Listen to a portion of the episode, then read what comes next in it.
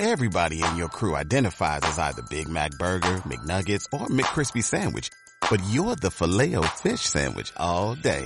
That crispy fish, that savory tartar sauce, that melty cheese, that pillowy bun. Yeah, you get it. Every time. And if you love the filet of fish, right now you can catch two of the classics you love for just $6. Limited time only. Price and participation may vary. Cannot be combined with any other offer. Single item at regular price. Ba ba ba ba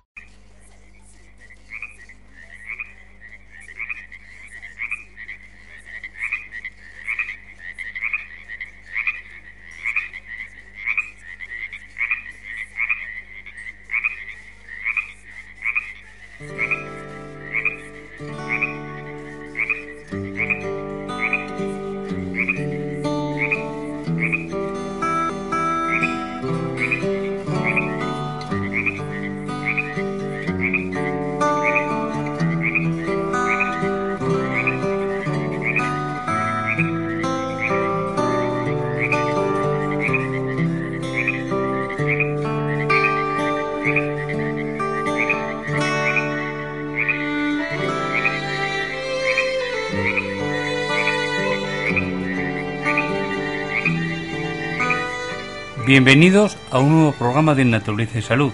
Hoy, nuestros estimados radioyentes, vamos a hablar sobre la espinaca, que es fuente de salud y de juventud para nuestro cerebro.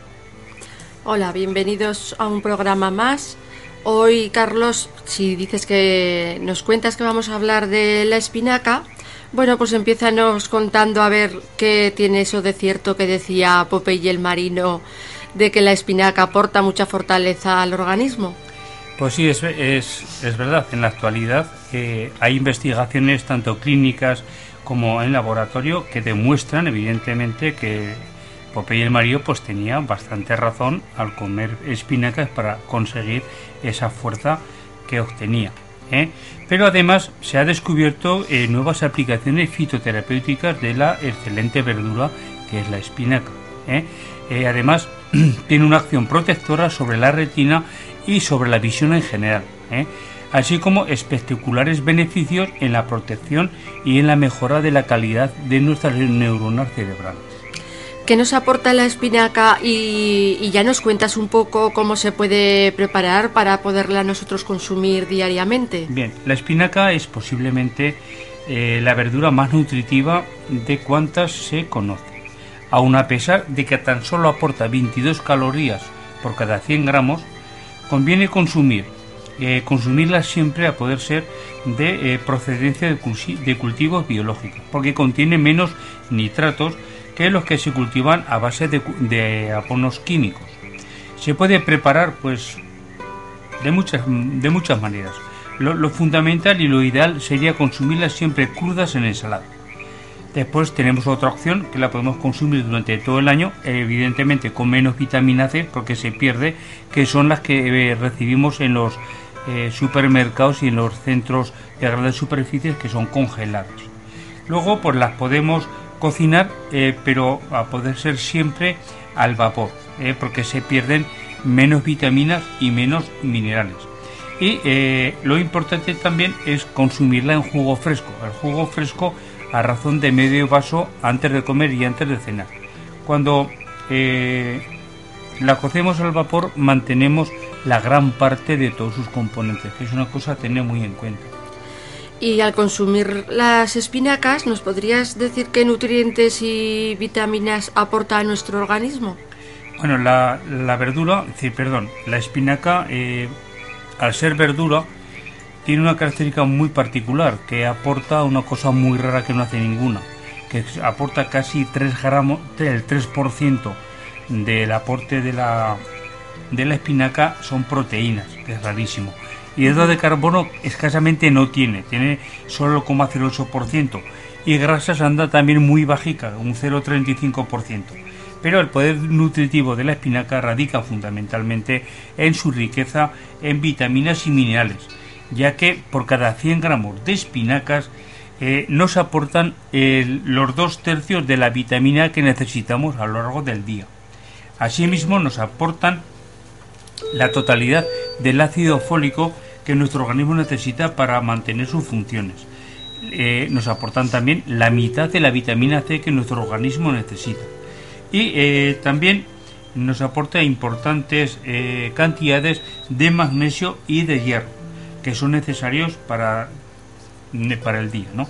Además de otros muchos fitoquímicos y nutrientes en pequeñas cantidades, pero que son importantísimos en los procesos enzimáticos de la absorción de los nutrientes eh, tanto proteínas como eh, grasas y hidratos de carbono. ¿Hay también alguna afección a la que el consumo de, estas espinacas puede ser más adecuado? Sí, eh, por su contenido en proteínas, vitaminas y minerales, carotenoides, mm, betacarotenos, fitoquímicos y demás, las espinacas están muy indicadas en las afecciones de la retina y en el tratamiento de la anemia. También con el, con el colesterol alto es bueno tomar espinaca porque ayuda en su contenido en fibra a mejorar.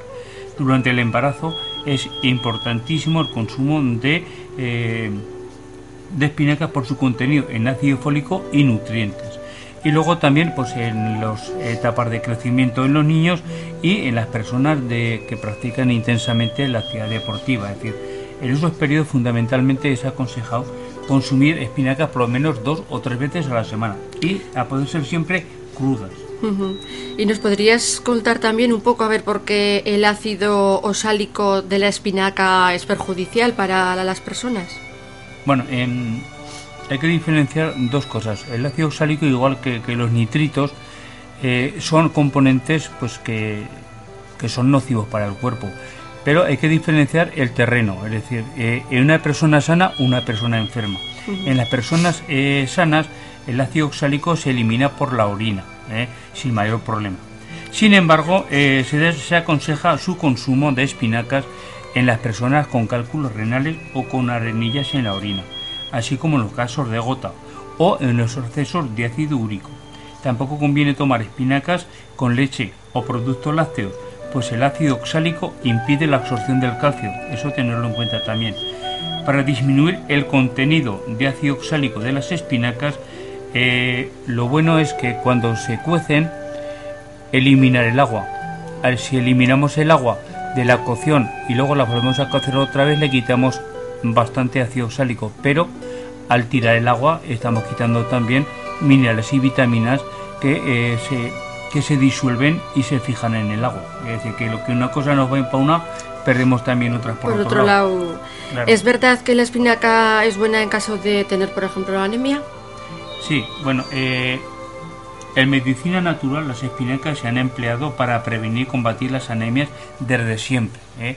Hay un caso histórico constatado que fue en su tiempo muy importante, que fue el del doctor José Castro. José Castro empleó las curas de espinaca con muchísimo éxito y eficacia recién terminada la Guerra Civil Española, eh, en los muchos casos de anemia que hubo en aquella época debido a la falta de proteínas y a la malnutrición y a la falta de hierro que, eh, que había.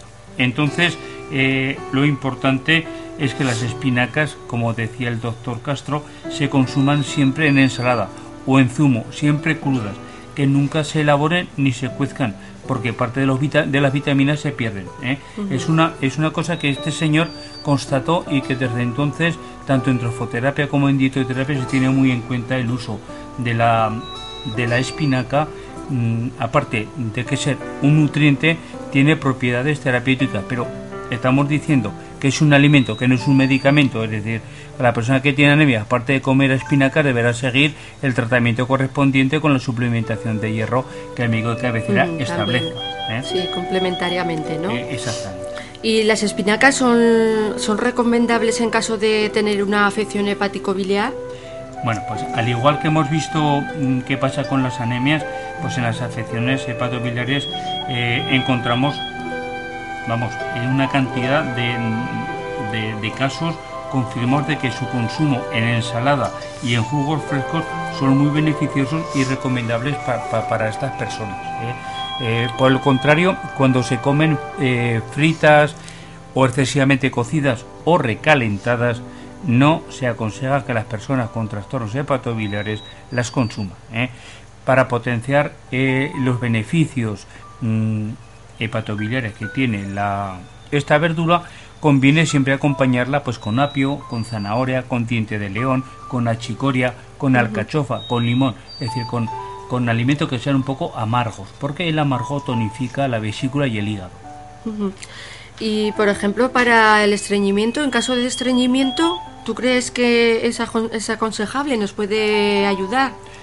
Evidentemente esta, esta maravillosa, este maravillosa espinaca y vegetal eh, combate el estreñimiento eficazmente, eh, siendo eh, mucho más eficaz si se come crudo, al contrario de lo que pueda pensar la gente. Es decir, comiéndola cruda, el jugo gástrico se estimula y el peristaltismo intestinal mejora. Es rica en fibra y se comporta como un verdadero tónico y regulador del intestino y ejerce una función favorable en la regeneración y en el mantenimiento de la flora intestinal.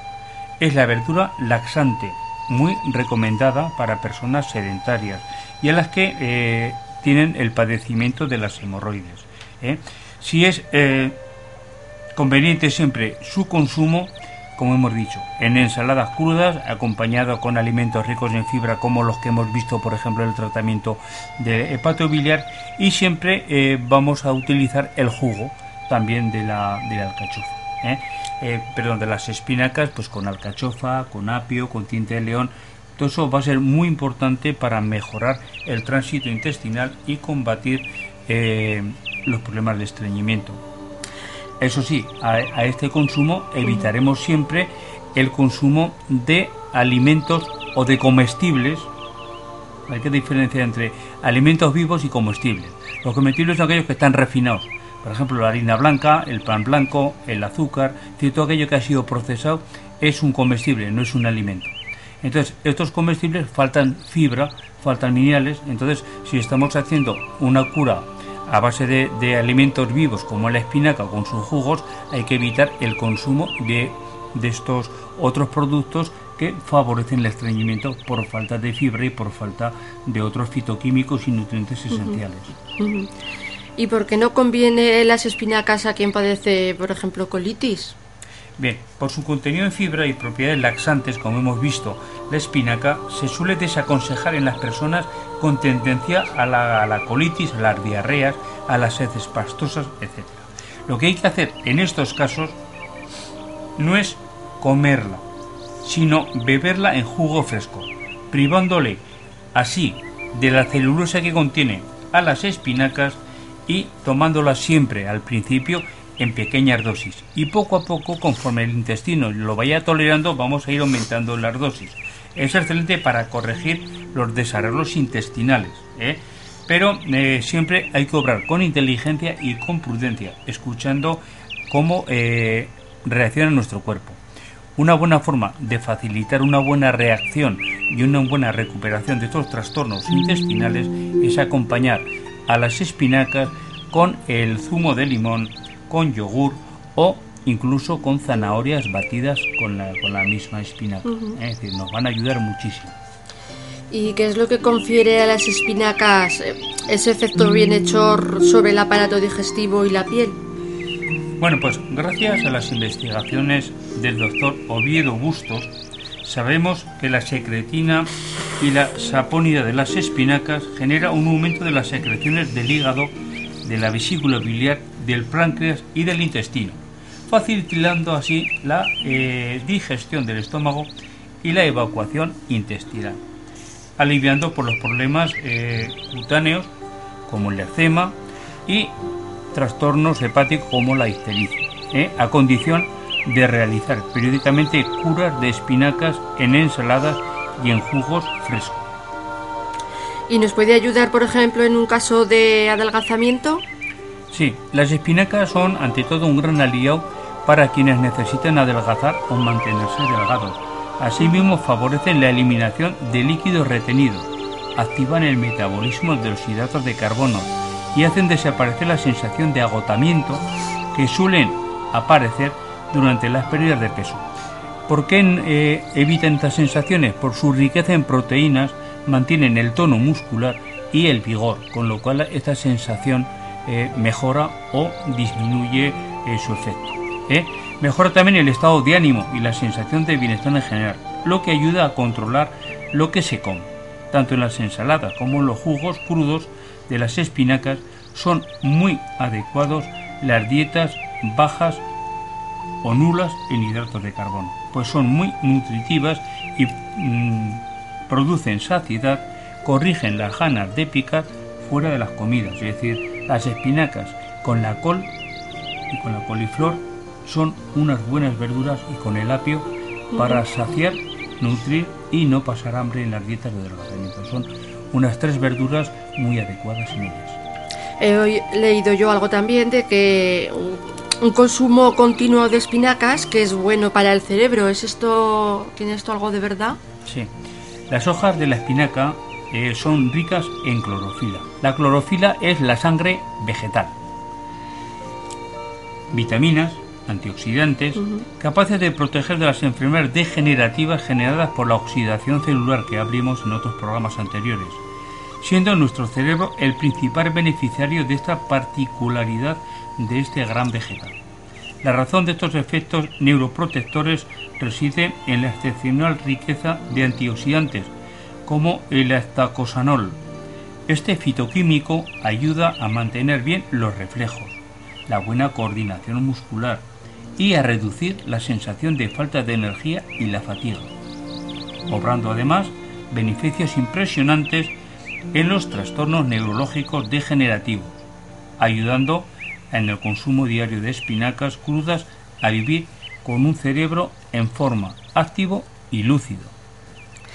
También, como antes te he dicho de que lo, lo había visto, lo había leído, pues también he leído que es también puede ser, tiene también buen efecto en la prevención contra el Alzheimer. Sí, hemos visto antes eh, todo lo que mejora las neuronas mejora el, todos los trastornos neurodegenerativos. Hay estudios que, que sí, que lo confirman que la espinaca es un aliado fundamental para la prevención del Alzheimer y demás formas de demencia cerebral. Por ello, quienes deseen mantener en buen estado su función cerebral a cualquier edad, deberán consumir ensaladas crudas de espinacas aderezadas con la mezcla óptima de aceites, lecitinas, las nueces, el sésamo, ayudan a mantener la fluidez y la juventud de las membranas neurales. Por ello, quienes comen habitualmente ensaladas de espinacas inteligentes, bien aderezadas, están practicando un excelente método de antienvejecimiento celular. Y también pueden prevenir algún caso de depresión física o nerviosa. Sí, es decir, eh, se aconseja, igual que el apio y otras más verduras, eh, para las personas que están sometidas a estrés, depresión física o nerviosa, la espinaca es la verdura ideal en ensalada y jugos crudos o en cócteles. Podemos acompañarlas pues con, otras hortalizas y dan muy buenos resultados, eh, sobre todo si van acompañadas con berros y, eh, y apio. Los berros, el apio, la zanahoria van a, ayudar muchísimo a complementar los efectos beneficiosos de la, de la espinaca para estas dolencias eh, de, estrés, de tensión física o, laboral. ¿eh? Y también es bueno, también protege nuestros ojos de una degeneración senil de la molécula. Mm. De la... De la mácula. De Ah, de la mácula, eso. de la de, la, molécula, decía yo andando. Bien, hay, hay un estudio realizado por la Universidad de Harvard que eh, comprobó durante eh, más de 10 años que eh, las personas que comían de 5 a más raciones de espinacas a la semana tenían un 45 menos un 45% menos de riesgo de degeneración macular de la retina. La espinaca es muy rica en luteína y ceoxactanina, dos eh, carotenoides perdón, que previenen la pérdida de la agudeza visual debido a la degeneración de la mácula. La mácula es el punto más sensible de la retina. ¿eh? Este trastorno es la causa más importante de la ceguera en la tercera edad. La espinaca es más efectiva incluso que la zanahoria para prevenir este problema. Por ello, quienes deseen conservar la agudeza visual especialmente a partir de los 50 años, deberán consumir espinacas cada día, en ensalada o en jugo. ¿Y qué efectos saludables aporta la espinaca al sistema cardiovascular? La espinaca cruda en ensalada inhibe la reabsorción intestinal del colesterol malo, es decir, del LDL, e impide su oxidación y sus daños colaterales. Es decir, lo peor del colesterol LDL es su oxidación, evidentemente, que es lo que causa los daños. Asimismo, previene el infarto de miocardio, los ictus y los daños de la aterosclerosis. Aporta arginina y lisina, dos aminoácidos importantes para la salud cardiovascular. Además, las hojas de las espinacas son ricas en ostaconazol o enzima Q10, ácido fólico que tonifican el músculo cardíaco y lo protegen de la homocisteína. Por ello, las personas con afecciones cardiovasculares deberían consumir de 3 a 4 veces por semana ensaladas de espinacas con apio, nueces, jengibre, cebolla, zanahorias y aguacate. ¿Y por qué ayuda a prevenir también las hemorragias nasales repetitivas? Eh, hay que tener en cuenta que el alto contenido de la vitamina K, la vitamina K, uno de los aspectos que tiene es que ayuda a coagular la sangre, con lo cual evita las hemorragias. ¿eh? Eh, por la esta vitamina K está muy, muy, muy presente en la espinaca y por ello es de gran ayuda en los casos de hemorragias repetitivas de nariz, en casos de hemorragias intestinales derivadas de colitis o hemorroides. Es aconsejable un cóctel de espinacas a base de zanahoria y un poquito de limón. Para que esta vitamina se absorba mejor conviene añadir al cóctel este que hemos dicho un poquito de aceite o también un poco de aguacate. ¿eh? echarlo y va, va, a ayudarnos a reabsorber mejor esta vitamina y otros más nutrientes que tiene, que son muy importantes. Y también para las mujeres embarazadas también lo suelen aconsejar. ¿A qué se debe esto? Bueno, eh, la medicina popular desde muy antiguo siempre ha recomendado de una forma empírica, por la experiencia vivida, el consumo de espinacas a las mujeres embarazadas, pues para prevenir pues, el aborto, defectos del nacimiento, por ejemplo, como la, espina bífida por falta de ácido fólico, y a minimizar los riesgos propios del parto, es decir, ayuda a, a que los riesgos del parto sean menores. Esto es porque las espinacas son ricas en ácido fólico y otros valiosos nutrientes que protegen al feto de los peligros que hemos hablado. Además, por su acción laxante, ayuda a contrarrestar el estreñimiento que suele ir paralelo durante el embarazo. Por lo tanto, desde el principio las embarazadas deberían tomar abundantes ensaladas de espinacas, jugos frescos combinados con zanahoria, manzana, una cucharadica de aceite de germen de trigo, sobre todo que sean eh, todas las plantas a poder ser y hortalizas que sean mejor de cultivo biológico, es muy importante. ¿Y es verdad que las espinacas suelen acumular nitritos? Bueno, hoy en día es, es, prácticamente imposible que en ninguna verdura ni en ninguna planta no encontremos nitritos tal y como está el sistema de, agricultura. ¿eh? También es verdad que eh, las espinacas, las acelgas, las remolachas rojas suelen concentrar una mayor cantidad de nitritos. Por ello es aconsejable consumirlas de cultivo biológico, que siempre contendrán menos. Son las hojas las más, eh, perdón, las que de cultivo biológico, sus hojas son más oscuras y rugosas que las que son de cultivo ordinario. Eso tenerlo en cuenta, podéis distinguirlas de esa manera. Para paliar el contenido de nitrito en las espinacas, pues se deben consumir con salsas de limón, con salsa de tomate crudo, con ajo crudo o, o salsas de apio, esto contribuye a neutralizar y a proteger a nuestro organismo contra los efectos nocivos de los nitritos. ¿eh? Pero yo también hay que decir que los efectos de los nitritos varían mucho de una persona a otra, sobre todo si está sana o enferma. Decir, pasa, eh, pasa en todo igual. Decir, muchas veces el problema no es, no es el, el contaminante o el problema, sino es el cuerpo en donde entra o cómo está la salud de la persona.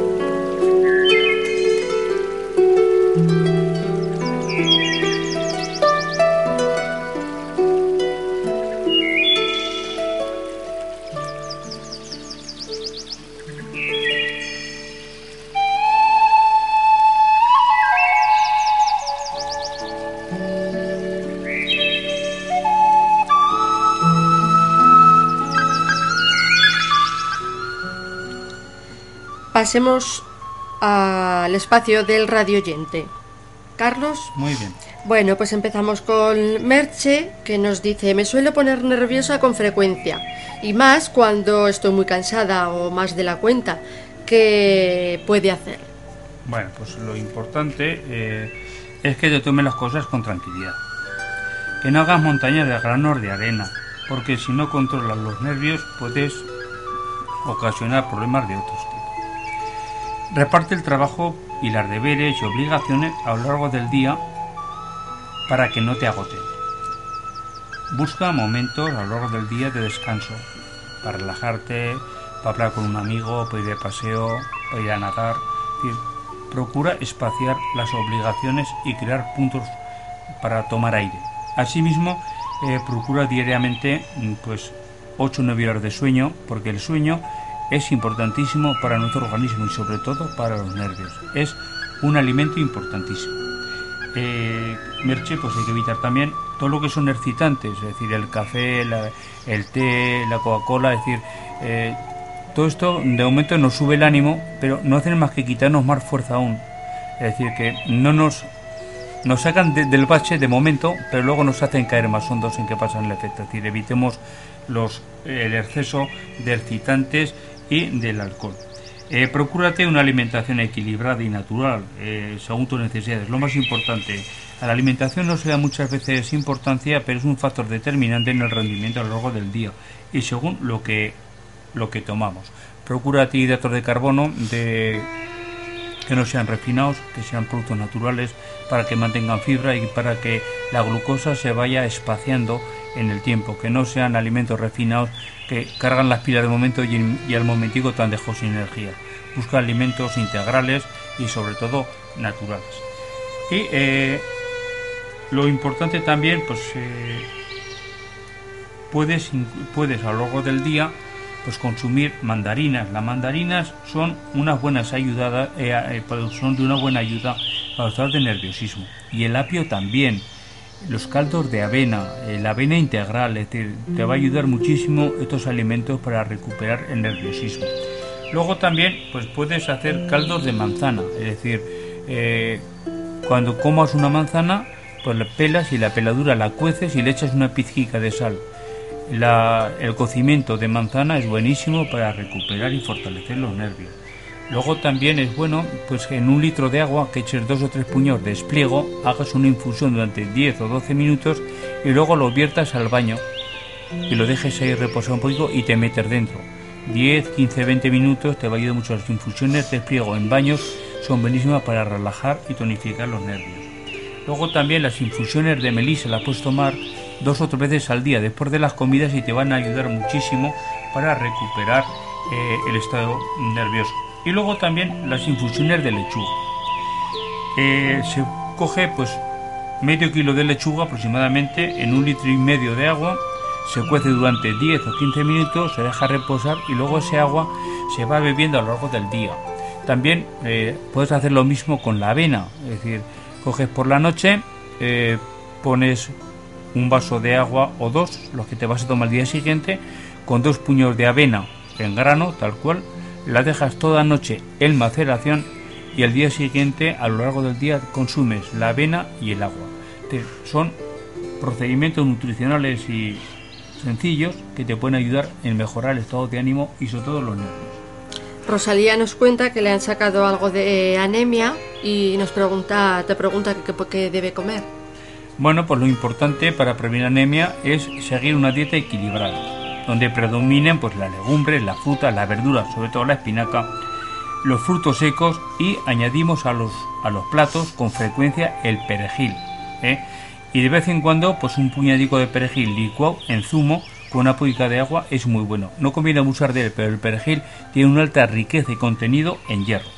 Ten en cuenta que ciertas dolencias, por ejemplo las hemorroides, menstruaciones abundantes, úlceras de estómago pueden ser causa de anemia, con lo cual conviene que si las padezcas, eh, conviene que las soluciones consultando con el médico de cabecera. Luego también pues el consumo abundante de frutos secos como los pistachos y los piñones, un puñadigo cada día, son muy buenos por su alto contenido en hierro. Las infusiones de hojas de alcachofa y piel de naranja amarga son buenas también para eh, reforzar el, aporte de hierro al, organismo. Luego también los higos, tanto secos como frescos, son buenísimos por su aporte en hierro. El zumo de zanahoria y de remolacha roja con una cuchara grande de levadura de cerveza conviene tomarlo todos los días en el desayuno. Eso va a ser también importantísimo por el aporte de hierro que contiene, sobre todo la remolacha roja. Y la levadura de cerveza también tiene el alto contenido en vitamina B12 y hierro que te va a ayudar a fijar muchísimo mejor el hierro en tu organismo. Pero creo que con estas orientaciones pues te pueden ayudar a mejorar el anemia. Bueno, pues ahora para terminar, José Luis nos dice que padece de gases intestinales. Te pregunta también a ver qué puede hacer. Es importante, eh, José Luis, que mm, mientras comas bebas muy poca agua y evita hablar. Porque al hablar mucho tragamos más aire de la cuenta, con lo cual llenamos el intestino más. Evita el consumo de bebidas que lleven gas, evidentemente Reduce el consumo de comidas muy elaboradas, que te estén con muchos condimentos, evítala. Come con precaución las alubias, los garbanzos, las lentejas y las judías. ¿eh? Y no abusar de los alimentos ricos en fibra, como la col, la coliflor y las alcachofas. Y reparte la ingesta diaria en cuatro o cinco o seis tomas, es decir, pequeñas comidas eh, muy espaciadas pero pequeñas cantidades para evitar la fermentación. Luego también es bueno pues poner en la ensalada pues con, de lechuga hojas frescas de diente de león, porque facilita la digestión y reduce los gases intestinales. Es decir, el diente de león es muy bueno acompañarlo con las ensaladas. Y tomar una vez al día pues una infusión de hinojo después de la comida del mediodía. Ayuda a corregir los gases intestinales. Luego, mm, tomar, a poder ser, cambiar el café por infusión de achicoria. También es una buena alternativa para evitar los gases intestinales que produce el café eh, en el tubo digestivo. Es bueno también comer fuera de las comidas una o dos manzanas crudas ya que ayuda a evitar la fermentación de intestinal y también ayuda a evitar la placa dental.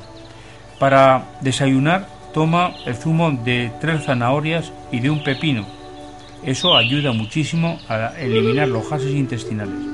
Y luego, pues como hemos dicho antes, que con las alubias, las coles y demás, pues conviene eh, cuando come, comas legumbres, procura cocerlas bien y luego haz con ellas con la vara, batilas bien para deshacer muy bien el ollejo y a esas a, esa elaboración de, legumbres o de coles le puedes echar un poco de comino o de laurel ya que evitan eh, los gases y las malas digestiones, sobre todo eh, en lo que sean carnes y legumbres y coles. Conviene que tengas en cuenta el comino y el laurel en las comidas para proteger tu estómago y evitar tus fermentaciones intestinales. Quedamos a la espera de nuestros radios oyentes para el próximo programa y que nos mandéis vuestras preguntas inquietudes y dudas. Trataremos de ayudaros en la medida de lo posible. Bueno, pues yo me despido de todos nuestros oyentes, como siempre, invitándoos a que participéis con nosotros, poniendo en el correo vuestras preguntas. Entonces es el siguiente, radiosm.hotmail.com. Un saludo y hasta el próximo programa.